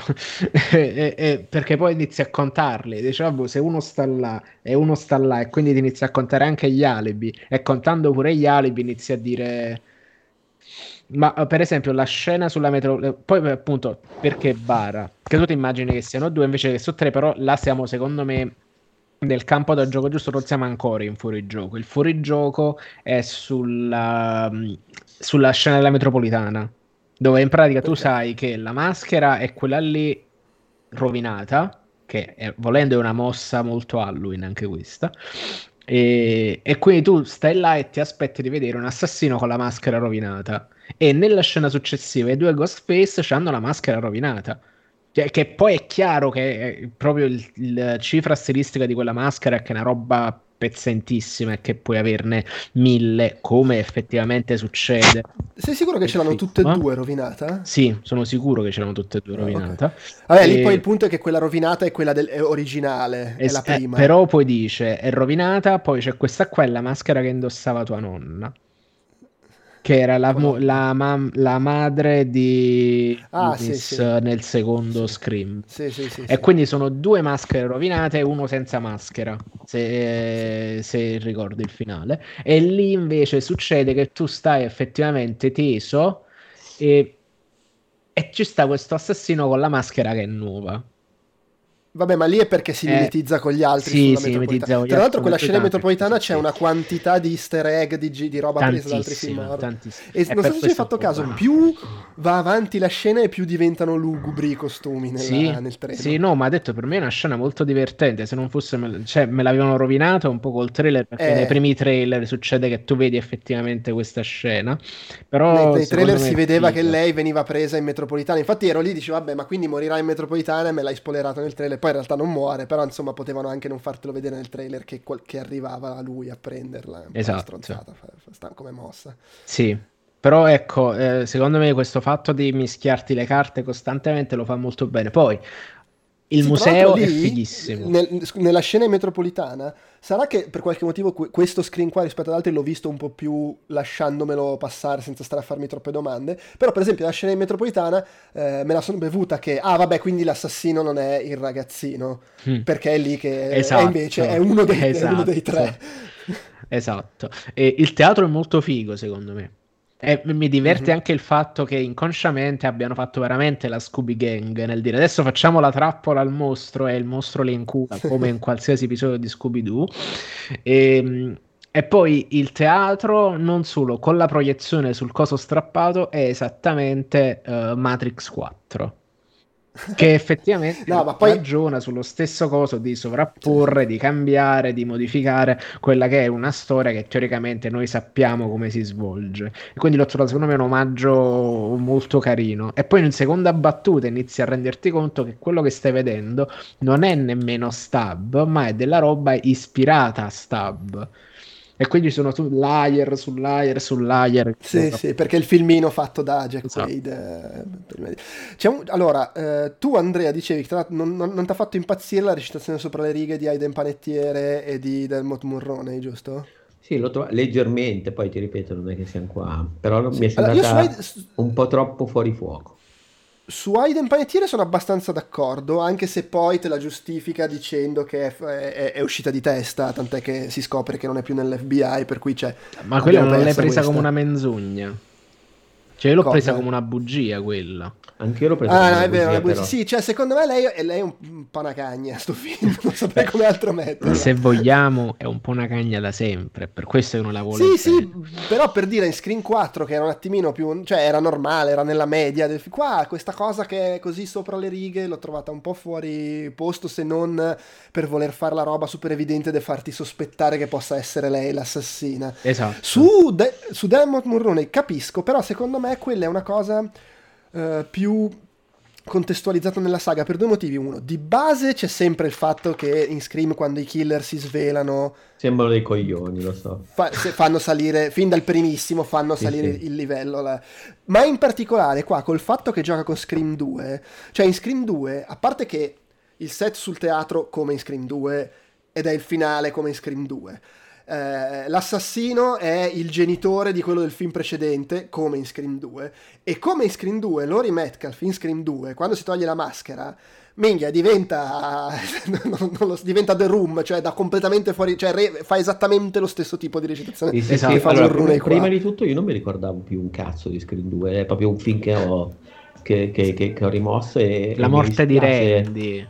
E mi spiace essere, e non lo vedo da tanti anni, però. Che peraltro spiace. anche lì, eh, cioè, scusa, per, gli, sempre a livello di rifacciamo le cose Scream 2, lì hai detto esplicitamente la scena all'aperto col furgoncino, ma anche il fatto che vengono eh, accolt- attaccati e accoltellati due personaggi importanti che ti dispiace se muoiono, però poi alla fine, tipo, subito prima di titoli di coda ti dice che si salvano, cioè è quello che succedeva a, ad Arquette in Scream 2. Esatto che, vero, comunque una scena bellissima col vetro in mezzo. Ma sai come mi spiace essermi, cioè mi spiace non, non, aver colto queste cose perché effettivamente davano uno strato di più al film, però non mi ricordavo Scream 2, che vi devo dire. È il, problema de- è il problema degli Scream, cioè secondo me sono godibili in ogni caso, c'è proprio quello strato che ti godi solo se ti ricordi tutte le cose che stanno. No, no, ma è che proprio non me lo ricordavo, non mi ricordavo. È vero, hai Vabbè, ragione, sì. cazzo. Quando, quando, ci sono i due fratelli che si salvano, cioè, è esattamente anche la stessa, la stessa modalità. È anche for- sì, forzato allo stesso modo in cui si salva Chad, perché Chad io lo davo per morto. Cioè, sì, sì, beh, grande Chad, anche... Chad, grande antipatia però per lui. me, me, eh, ma mentre nelle rispettive scene il personaggio, di Gail Weathers e la sorella di Chad, è abbastanza evidente nel momento che si salveranno, secondo me. Chad è esattamente come Dewey in Scream 2, sembra veramente che l'abbiano ucciso e oltretutto secondo me fun- in entrambi i casi funziona per due motivi diversi, cioè in Scream 2 funziona perché avendo ammazzato Randy ti dà l'idea che, ah minchia, non è veramente al sicuro nessuno perché Randy era il personaggio super popolare. E qui invece per, le, per l'effetto opposto, siccome si sono salvate, si è salvata Gail, cioè sono fi- andati in ospedale, quindi probabilmente si salvano quegli altri due, dici, ah quindi è Chad quello che muore. Perché ti aspetti per che muoia qualcuno per forza. Beh, ma poi ti aspetti che la sorella, la sorella, che fa la cicerona del, del genere horror ha ancora qualcosa da dare. Cioè... Eh, infatti, sì, sì. No, ma a me io, eh... Chad, in realtà devo dirti la verità, ho trovato veramente... Mh, mm, io voglio, voglio, solo dire una cosa anche su Screen 4, cioè che quel povero ragazzo... Scusa, no, Chad, Chad, è un po' Dewey, sta facendo quella situazione che a ogni film lo accoltellano e poi non muore, perché anche nel precedente era successo. Esatto. eh, di, di, di eh, Andrea. Sì, eh, la parte iniziale nel college, ma vogliamo pensare a quel povero ragazzo che stava per avere la sua avventura in una festa? Con mercoledì dire, non è che fosse proprio sbracata Jen Ortega lì, mi sembrava un po' brilla ma consenziente. Poi, insomma... Eh... Eh, ma sai, no, ti, ti svelo un segreto, se sei ubriaco non sei consenziente. C'è questo problema. Ma, ma, sai quante volte io invece da ubriaco ero Eccolo. consenziente? E mo ci arresto. No, lo so.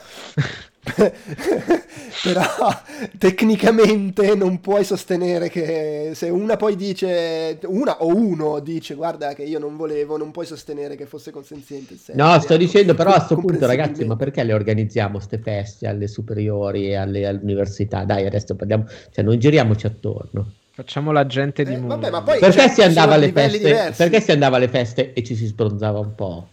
Per sciogliere un po' le corde. Però eh, la dinamica, cioè se sei sobrio e lui è sobrio e ti stai portando in camera una che palesemente sbronza, secondo me ma secondo me, fede, anche lui, anche lui aveva un po' bevuto però eh, voglio dire da diverso tempo non aveva l'aria di un astemio per favore, allora, io per no, vabbè, io devo dire che veramente ho pensato, vabbè, però quante serate, quante feste, cioè, anche perché allora, volte mi se vogliamo dire che è un po' sopra le righe come reazione eh, usargli il taser sui coglioni, sono abbastanza no, d'accordo. No, no, io, cioè, io, io devo dirti la verità, secondo me non, non, è quello lo spirito delle feste che ricordo io allo superiore, all'università.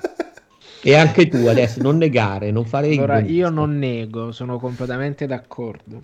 Cioè, sono Ma completamente io... d'accordo, però da quando ci sta un po' questa consapevolezza e questo modo di fare, io sto sempre costantemente, uh, tra virgolette, attento e non cerco, cerco sempre di non esagerare con la... Io quando vado alle feste, per esempio, non bevo rispetto a quando vado a, a, a bere a casa la sera. Bar. No. per esempio, spoiler stasera serata Mixed by Henry al Teatro Bellini dove fanno la presentazione del libro. Ecco là penso ah, probabilmente mi devasterò. Io quelle... posso solo dire, sembra, sembra, una gag, ma vi posso assicurare che non lo è. Da ragazzino ero io quello che si sbronzava e si faceva molestare. eh, ma quello era un po' il tuo king, diciamo. Ma tu parte, io figurati, poi ero timido, avevo bisogno di essere sbronzo. Di, cioè, sì, vabbè, però cioè, dipende, ci sono contesti.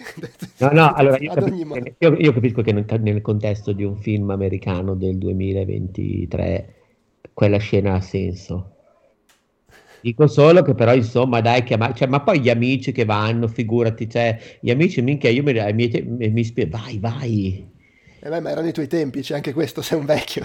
No, no, no, ma secondo me anche adesso, figurati, non, non, un ragazzino di 17 anni, 18, le amiche, ah dai, vai, vai, che, che, che quello è figo.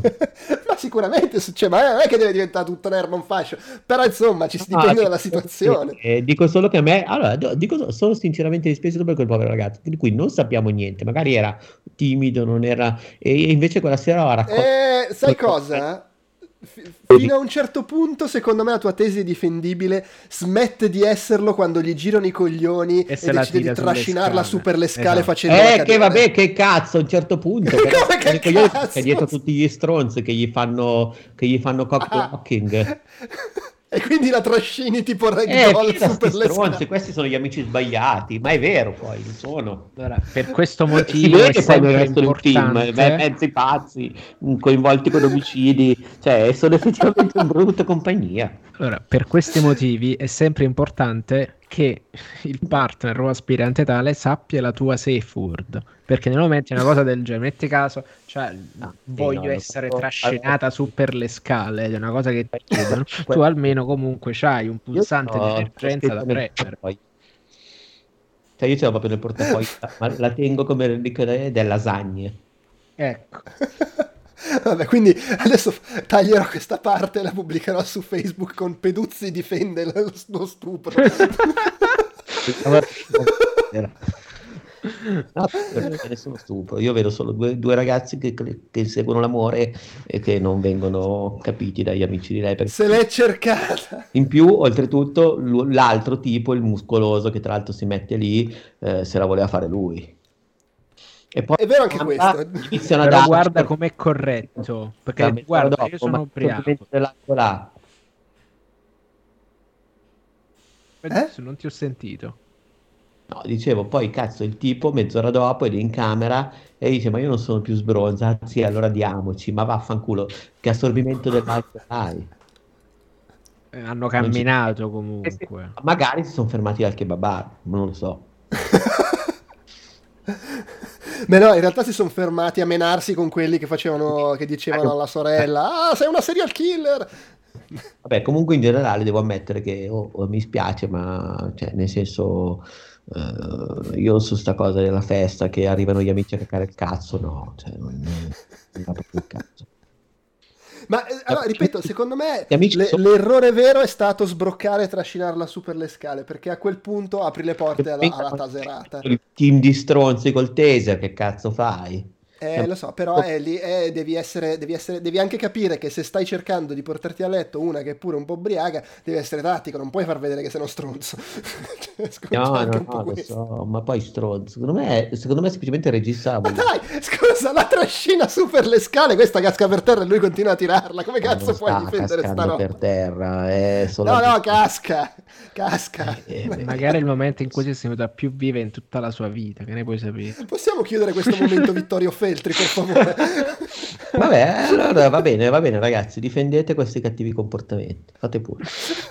Io, io, mi, io prendo le distanze. Ma va bene, non c'è problema, prendile pure, non, non, non mi formalizzo. Eh, la, la, scena dopo i titoli di coda non l'avete vista voi? No. No, dimmi, okay. dimmi che ritorna il tipo lì di Jenna Ortega e si mettono assieme. No, no, no, no. La scena della festa. Si, si, Ecco, no, allora, prima di dire una cosa che non abbiamo detto, questa possiamo dirla anche nella parte non spoiler, però vabbè. Se nel precedente il tema, perché ogni Scream ha un filone, un genere di film che prende in giro in qualche maniera, e qui è la marvelizzazione, il franchise, eccetera. Devo dire questo aspetto è molto più sotto traccia rispetto, è molto meno esplicito, c'è giusto un dialogo in cui viene detto espressamente, ma per il resto gio- fa questa cosa di giocare un po' con con il 2, con i ritorni dei personaggi, eccetera, però secondo me è meno sottolineata col pennarellone rispetto agli altri Scream. Poi se sia una cosa positiva o negativa, è sicuramente una roba meno forte rispetto a come ci ha abituato la serie. Assolutamente. È molto... Allora, è è autoreferenziale, ma non te lo viene a dire. Cioè, deve essere come abbiamo giustamente fatto mo io e te, Pep, ma Peduz, tutta quella roba è passata attraverso senza che l'abbia colta. Sono tu- tutti mm-hmm. gli indizi che vengono dati sono uh, se sei un impallinato e noi possiamo dire serenamente di essere degli impallinati di Scream.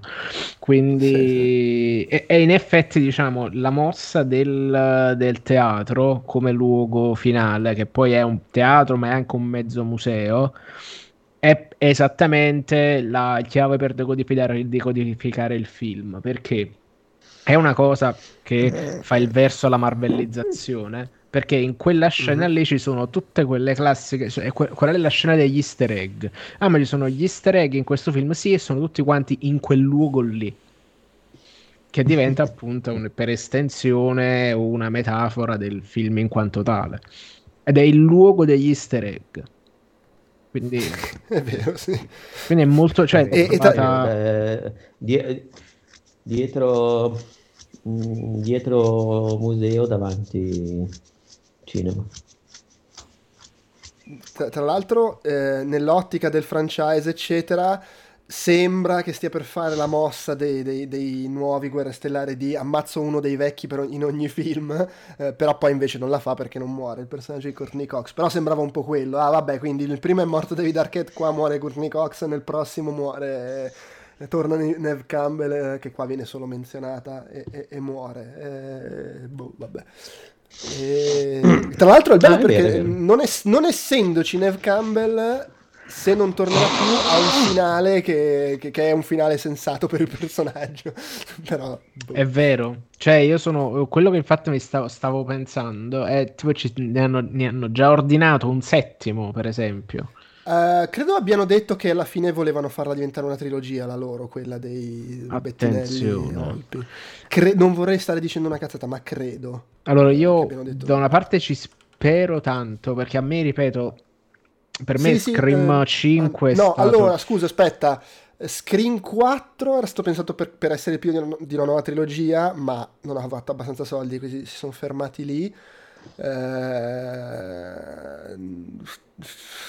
non... Eh, non, eh, non, come si dice, non, cioè ce la posso fare. Non, non, sono sicuro che sia stato deciso che ci sarà già un terzo no, ma secondo me mm. sì, visto che comunque è andato bene il precedente, sta andando bene anche questo. Allora, io sono, tra l'altro, prima di tutto sono contento che stia andando bene perché appunto, detto il 5 è stato tipo il mio film horror dell'anno insieme a Halloween Enzo, il che diciamo mi classifico un po' come spettatore dell'orrore, però mm, eh, la questione è quella che è proprio interessante vedere, dato che comunque traccio una linea, cosa ripesca dal 2 quanto è legittimo che ripeschi cose degli altri. Quindi sono veramente stracurioso di vedere uh-huh. come la, la, la, ribaltano. Perché se anche vogliamo dire che questo, questo qua è effettivamente il nuovo Scream 2, anche dal, mio, dal, punto di vista del mio godimento, perché sì, fa un sacco di cose molto fighe, ma comunque non mi è piaciuto quanto quello di prima, che ma forse per colpa di quello prima che mi era piaciuto in maniera smodata. È il discorso che posso fare sia a questo che al 2. Vabbè. Quindi eh, non, non so, vo, vo, ne Beh, Allora, c'è un fatto. Loro, I registi hanno detto che gli piacerebbe farne un altro, eh, in generale vedere aventi, av- andare avanti la saga anche senza di loro eventualmente, e che gli piacerebbe ritirare dentro Nev Campbell in un eventuale settimo episodio.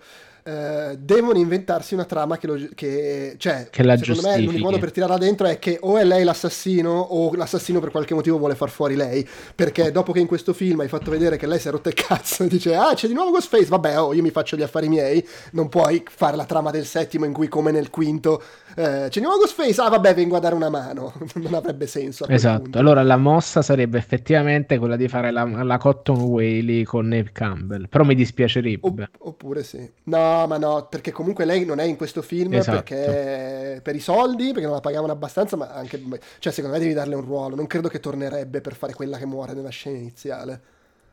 Eh sì, um, cioè non, non, puoi fargli il cotton whale. A questo punto sarebbe... Sì, o, o, anche perché, per come la, cioè lei alla fine, quello che sappiamo dal film precedente è che si è sposata col poliziotto di Scream 3. Co- che era coso lì, Patrick Dempsey tra l'altro. Esatto, e ha, e ha pure figliato. Minchia, fare la scena iniziale di Scream 7 con lei mamma che viene ammazzata sarebbe veramente una botta di... Secondo me sarebbe troppo forte per il tono che hanno gli Scream. Allora, l'unico Cotton Whaley possibile qua è veramente Courtney Cox che viene ammazzata come prima scena e questo darebbe motivo anche a Neve Campbell di tornare o di starsene sempre di più nascosta. Però potrebbe avere senso che, nel senso, si inventano un altro cattivo che vuole far fuori loro e parte da lei. Vabbè, quello vedremo, insomma. La, in, in, generale, poi c'è anche la cosa suggerita di la sorella lì, la protagonista che sta dando di matto qua alla fine, guarda la maschera, che ovviamente è suggerita già dal film precedente, essendo la nipote dell'assassino originale. Cioè, la figlia, esatto, è la figlia di Loomis di la Billy figlia, Loomis. figlia dell'assassino originale. E poi è, boh, è, è interessante ed è effettivamente un po' una mossa che abbiamo parlato con, Alla, con gli Halloween di Rob Zombie, in pratica. Sì, sì. E qua secondo me... Ed è una cosa che Scream non ha mai fatto, nel senso, eh, di fatto, nonostante sia spe- spesso stata suggerita, cioè tipo, è capitato che i personaggi che tornavano fossero fra i sospetti, però alla fine sono sempre stati personaggi nuovi gli assassini. Sì che magari erano collegati a quelli dei film precedenti, ma quello era il retcon. Non è mai capitato che tornasse qualcuno per fare l'assassino. Quindi quella sicuramente sarebbe una novità. Sì, eh, eh sarebbe anche tra virgolette interessante cogliere un poco lo spirito del cioè la tendenza che è andata a intercettare, perché io c'avevo effettivamente tra le altre mie perplessità prima della visione era co- cosa mi stai andando a mostrare, a cosa mi stai andando a criticare rispetto al film dopo un anno di differenza che c'è passato poco e niente. In effetti la marvellizzazione è, è, è stata particolarmente on point ed è stata sfruttata anche in maniera abbastanza non scontata, ecco. Quindi no, io mi sono, mi, son, mi sono, divertito come un imbecille.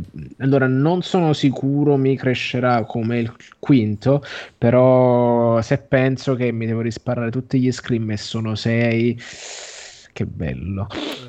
Sì, no, no. Se, eh, tra, a, a, margine, la, la scena dopo titoli di coda, visto che comunque si parla di questo, c'è Mindy, la, la Jasmine Savoy Brown, la, la, la, fissata di film horror, è semplicemente lei che dice al pubblico non è che tutti i film devono avere una scena dopo i titoli di coda. E finisce così. Cioè, è questo. per cui è super. Eh, puoi tranquillamente farne a meno, però è bello che ci sia. Sì. È, è simpatica e, e ci sta come. Dis- ed è la prima volta che c'è una scena dopo i titoli di coda. Uh, No, per cui sì, no, io mi, l'ho apprezzato molto, mi sono divertito un sacco. Bene. Eh, se, per esempio, non ci sia altro Peduz, se avesse colto tutti i trick degli altri skin, gli avrebbe dato un qualcosa in più come voto. Può essere. Non lo so, e gioca veramente tanto tutta la faccenda che sapete. Eh sì, eh, vabbè, oh. eh, colpa di Laurino. Va bene, no, ma poi lui tu ti sei, cioè una volta che hai visto la scena di quello ubriaco che gli impediscono di andare in camera con lei, il film è stato sul cazzo. ma più che altro mi stava, cioè, ho trovato davvero, cioè, voglio dire, gli amici, è stato, sono stato che, cioè, ma che amici sono? Cazzo, che continui stasera, Jen, invece no. Vabbè, ma lei è, sanno che ha dei problemi, tra l'altro poi lei li ringrazia, per cui tu dici che li eh, ringrazia per certo, sindrome di Stoccolma. Io, io li mandavo a fanculo. vabbè, va bene, va bene. Eh, Vogliamo dire due cose sugli Oscar o, o no? Every Oscar uh, nello stesso posto. Everything Everywhere eh, in the One Place. Allora, io ho già detto che la sceneggiatura Women Talking secondo me è ottimo sul fatto che ha vinto tutto. Vabbè, allora, Brandon Fraser mi sta simpatico, sono contento per lui. Eh, e tu, lo dicevamo in chat: mm, Everything Everywhere ha vinto tre attori, eh, miglior film, miglior regia e miglior sceneggiatura, giusto? Sì. Che tra l'altro è abbastanza un record, nel senso che eh, credo non sia mai successo. Ci sono pochi film che hanno vinto. 5 Oscar di quelli considerati, diciamo, importanti, e credo sia l'unico che ne ha vinti 6 cioè tre attori, regia, film. E allora, secondo me c'è un fatto. È un film che però, cioè, è, merita di essere l'unico film della storia che vince questi sei premi tutti assieme? No. Però non è che questi premi vengono assegnati facendosi ragionamenti, la gente vota, è successo esattamente quello che immaginavo, che, se ti ricordi quando discutemmo delle nomination io dicevo, secondo me sono molto combattute svariate categorie, però potrebbe accadere l'effetto valanga perché chi apprezza Everything Everywhere gli è piaciuto tantissimo e lo vota in tutte le categorie e finisce per mangiarsi tutto, e credo che sia successo questo. È andata esattamente così. Cioè... Il, il fatto per me è che io probabilmente in ogni singola categoria preferivo qualcos'altro, ma in ogni singola categoria non trovo, tra virgolette, sbagliato che l'abbia vinta, perché comunque sono meritevoli in quelle categorie. Il film è meritevole in tutte quelle categorie, cioè è effettivamente un, un lavoro da regista, mettere assieme sta roba è un casino, eh, la sceneggiatura è molto complessa, gli attori trovo che siano tutti e tre molto bravi, eh, non ci vedo niente, eh, alla fine è un bel film, e che vinca come miglior film eh, lo vince anche perché è stato un successo clamoroso come piccola, in rapporto alla piccola produzione, per come è entrato nello Zeitgeist. Cioè, secondo me ci sta tranquillamente che vinca tutti i premi, anche se poi magari io avrei dato il premio ad altri in tutte le categorie, ma non perché pensi che non se lo meriti. Esatto. No, no, Cioè, ma alla io, fine- io la penso esattamente come te, nel senso che magari avevo delle preferenze diverse, sempre nell'ottica che gli Oscar non sono il festival, quindi sti cazzi, cioè, diciamo, avevo de- tifavo qualcosa di diverso, però anche sti cazzi, non è che ha vinto il polpettone di merda, cioè i premi sono andati comunque a un film interessante, coraggioso, fatto bene. Sì, perché poi ecco diciamo anche questo, adesso la gente che dice eh, ha vinto la paraculata, la vittoria è facile, oh ragazzi stiamo parlando comunque di un film eh, americano con protagonisti asiatici che parla comunque di famiglie asiatiche eccetera, che è un film di arti marziali, dramma, commedia, con una Molti trama a versi. tratti anche semi incomprensibile, cioè non è Green Book, quella è la È scelta quello, semplice, cioè, facile, senso, populista. eh, o, o i Queen, eh, Queen merda. Di- I Cioè, Queen, il punto è che secondo me, nel senso, tra l'altro sto guardando in gara quest'anno non c'era nessun film così, così, Così merda. Allora, così per me merda. il film un po' merda è The Whale, un po' sincero. Ah, me Anche se piaciuto tu gli hai dato ben... Che però non era in gara come miglior film. Che però non era in gara come miglior film The Whale, attenzione. Eh.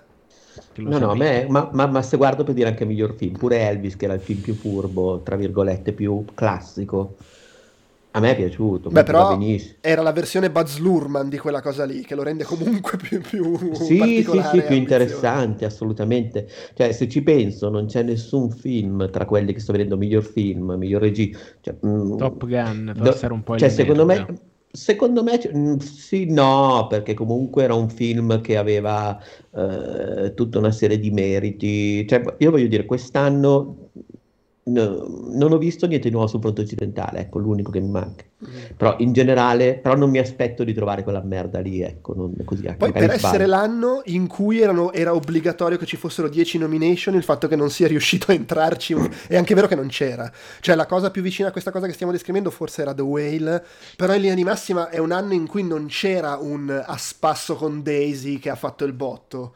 No, no, no, no, no, non c'era il Green Book. Cioè, per dire, forse è il film più contestualmente convenzionale, e con tutte le virgolette del caso era quello di Spielberg, che comunque, che comunque è un Sì, filmone, volendo. quindi sti cazzi. Bravo. Sì, no, e poi anche Comunque lì era Avercene. comu- è comunque secondo me meno convenzionale di quanto magari lo si voglia dipingere per la struttura che ha molto episodica, per il Ah, fatto sì, che sì, per lo soprattutto per essere spazio, Spielberg per- è molto meno eh, come dire per essere un film di Spielberg poi è molto meno ti sottolineo l'emozione per, per dire così No, di no, no, quanto no, lo no, ma guarda, ti dico la verità, secondo me sono stati degli Oscar, anche, cioè, ti, ti giuro, son- eh, non, non- non è quello che avrei scelto, ma va benissimo così, cioè nell'ottica soprattutto di Oscar, di premi, di Hollywood, di sto cazzo, ti ripeto, e, e anche il fatto che è un film, tra virgolette, mm, politico e eh, legato anche, anche intrinsecamente per questioni di cast, per questioni di racconto, però non è nemmeno, non è nemmeno il polpettazzo che ti fa quella roba lì, è un film che ha comunque delle difficoltà, delle cose coraggiose, molte, è un film che ha un bellissimo montaggio, è un film... Sì, il ehm, montaggio senza ombra di E dubbio. infatti è- ha- ha vinto anche il montaggio sì. eh, abbiamo eh, prima. mo ci vuole, povero top, povero top Gun. Preferivo Top Gun, per esempio Eh. io ho preferito il montaggio di Top Gun. Beh, però non è che puoi dire che il montaggio di Everything Everywhere non sia Ovviamente no, no, no, per cui di nuovo ti ripeto, è, è una serata che cioè, è, è Cioè, una cosa... rispetto, perdonami, rispetto all'anno in cui il premio per il montaggio l'ha vinto eh, Coso, Freddie Mercury, e la motivazione era avevamo materiale che faceva cagare, è stato un miracolo montare sto film e No, no, ma, vaffanculo. eh, veramente, cioè, veramente non, eh, cioè, alzo le mani, cioè, preferenze o meno, mi, mi- mi va bene tutto. Eh, l'unica cosa che si può dire è che dif- cioè, non c'è mezza sorpresa, perché poi film d'animazione Pinocchio, eh, il fronte occidentale film straniero e vabbè, fotografia, costumi Wakanda Forever, che era quello che, era quello avevamo detto, uno sì. è quello, eh, il, trucco, il, trucco, l'ha vinto Bre- il, il fat suit di Brendan Fraser, eh, le, le coso, che le, però io mi aspetto canzone... sempre che un giorno le fat suite diventeranno il nuovo blackface del cinema. Sì, eh, c'è già un po' quella corrente. Le, il eh, coso, il, mm, il to, do, avessi, ma aveste chiesto come se li dividevano effetti speciali Avatar, suono Top Gun Maverick, e infatti, e infatti. Dai, ecco, cioè, forse, è... forse miglior colonna sonora originale. Eh, devo ammettere che quella di Babylon, però non ho sentito, magari invece vedo nuovo, niente di nuovo su Frontegità e dico ah che figata. Ah, eh, so. E vabbè, e poi no, super allora... prevedibile la canzone Natu Natu di RRR. Però per esempio, ecco, sulla miglior colonna sonora originale effettivamente non non, magari non per demerito, però secondo me è stato proprio deciso di prendere e portare Babylon dietro al fienile perché ricorda Hollywood quanto Hollywood è la merda. Ecco. Ma è quello, cioè non è che è stato deciso, è che secondo me la gente che vota per, per gli Oscar... Gli ha fatto girare il cazzo, esatto. Eh, beh, beh, comunque poi è un film che ha diviso un sacco, per cui ci sta anche che magari, molti, magari, magari molti voti li ha presi, però non abbastanza. E poi vale sempre la cosa, se non è cambiata la regola, che per avere la nomination almeno una persona ti deve mettere al primo posto e secondo me è facilissimo che Babylon... No, però dico, no, nel senso che ce l'aveva almeno come colonna sonora originale, perché quella, cioè, quella musica è... Cioè, la musica di quel film non è soltanto un accompagnamento, è un pattern. È un... No, no, è, è bellissimo, d'accordo, è bellissimo. Però siamo sempre lì, oh, io non l'ho visto il fronte occidentale, magari è una bella cosa. Eh, no, e questo, no, cioè, anche questo è molto divertente. Mi sembrerebbe strano, però cioè, vai a sapere. Un film che è su Netflix sì, sì. e nessuno di noi tre gli è venuta la voglia di guardarlo. Sai ma cosa? Sai per... Ma allora, vuoi sapere perché? Che sia un io tutte le sere, tutte le volte che decidevo di guardarlo, finivo con guardare un altro film di guerra, ho visto Il soldato Ryan, La linea rossa. Cioè, eh, me, eh, ogni volta avevo troppa voglia, dico, ma perché devo guardare questo? Voglia di film di guerra, però di un altro. Le sere è andata così. Io più che altro ho l'impressione che sia un altro film che chi l'ha apprezzato l'ha apprezzato molto e quindi l'ha votato come film straniero, gli ha dato la musica, gli ha dato, mi pare, le scenografie, abbia anche vinto e si è successa questa cosa qua un po'. Chi l'ha apprezzato l'ha, l'ha spinto in tutte le categorie in cui l'ha Scenografie, mo ci vuole, l'ha vinto Babylon? Non per essere no, ripetitivo, no. eh. No, no, no, no. Che... No, non l'ha vinto, non l'ha vinto Babylon. No, non ce l'ha Babylon non l'ha, l'ha vinto il fronte occidentale. Questa cosa mi devasta. Cioè, no, non riesco proprio a farmi capace. Eh, vabbè, dai, ce la puoi fare. Eh, sì, sì, ma sarà, diffi- sarà, difficile farcela. Cioè, nel senso, dovrò convivere ancora una volta in questo mondo. Cioè, una volta Vabbè, i tedeschi comunque... erano i cattivi, perché state premiando un film? no, sto scherzando. Non... c'era cosa, c'era eh, Seth Rogen, ospite non mi ricordo dove, che dice, eravamo lì, non so se stesse parlando degli Oscar o di un'altra um, premiazione, e diceva, eravamo lì e, cat- eh, e, ho visto coso, tutto il fronte occidentale che ci stava battendo in tutte le categorie. E, e, stavo dicendo: Minchia, ho fatto il film più ebreo della storia e stiamo continuando a perdere contro i tedeschi. C'ha ragione, ha ragione. Però vabbè. Va bene, dai, secondo me abbiamo abbastanza esaurito l'argomento Oscar. Non è che c'è molto da dire perché appunto, eh, cioè, se tu commenti un film eh, hai fatto, eh, hai vinto tutto un film. Eh, abbiamo, volete prendervi questi dieci minuti per dare una primissima impressione sulla terza stagione di Ted Lasso di cui è uscita la prima puntata? Allora, in pratica sarò molto sintetico, poi nel caso che ci abbiamo tempo facciamo Parpeduzzi che ha scritto un articolo molto interessante. Eh, allora, sembra la solita me, roba... Secondo me non è tanto bello. L'articolo, il film o la puntata? L'articolo. Eh dai. Comunque. Lo dico perché so, mi sento fuori forma. Ha detto periodo. interessante, non ha detto bello, eh. No, no. Eh. Interessante. Ha detto, fa semplicemente questo, come dici giustamente tu, Peduz, dispone i pezzi, però nel fatto che lui sta disponendo i pezzi, comunque negli ultimi 5 minuti uh, ti tira una sediata tra i denti. Proprio così, gratis, negli ultimi 10 minuti di episodio. E quindi dici, ok, è tornato Ted Lasso, sono contento e e sofferenti allo stesso modo. Eh, questa puntata è stata effettivamente un po' lunghetta per gli standard di Ted Lasso, che sono tipo 45 minuti. Che vabbè, secondo me capisco anche il fatto di fare il recap della stagione precedente però sì. i cattivi sono sempre più interessanti, hai detto bene anche questo. Secondo, uh, secondo me poi i cattivi, per modo di dire, nel senso che sì, cioè, però, la, eh, già la cosa cattivo. più interessante della puntata è stato vedere Nate, ma perché vabbè era, era la, la, la, storia che tutti aspettavano dal finale della seconda, vedere come esatto. se la cava ed era anche la cosa più nuova, cioè nel senso, quindi c'era anche, ed era anche attraverso lui vedevi un punto di vista su, sul marito di Rebecca, per cui che finora avevi sempre percepito attraverso i personaggi principali, per cui secondo sì. me insomma è, è, era quella la parte sugosa diciamo della, della esatto. puntata, fermo restando che poi anche quando ci sono loro che fanno i cretini o fanno la cosa, è, è, è totalmente Ted Lasso, quindi va benissimo.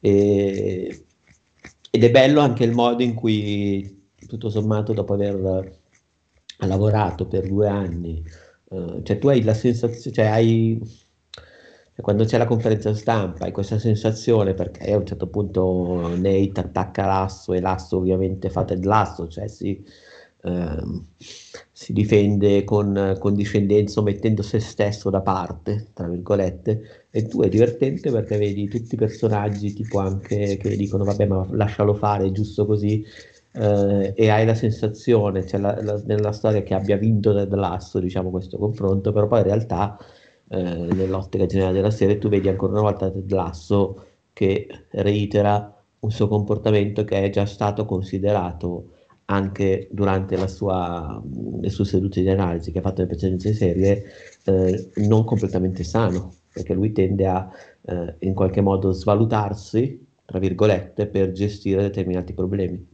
Ed è una cosa su cui in qualche modo lui ha già lavorato, per cui è divertente che ci sono più livelli di lettura anche in una scena che è apparentemente, tra virgolette, facile e esatto. a favore di Gasso. Cioè non c'è un sottofondo che ti stride se hai visto tutte le stagioni, perché dici sì, ma lui però sta ancora facendo quella cosa lì e non, non, non dovrebbe calpestarsi così anche per ridere, anche per vincere, non, non so come dire, eh, a un certo punto è patetico, nonostante nell'ottica della puntata abbia vinto.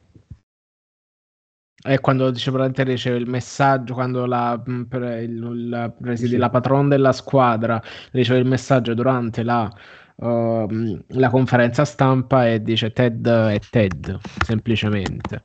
È, il modo sì, cui, lascia, è l'unico modo in cui gli dice lascia che Ted faccia Ted. Esatto.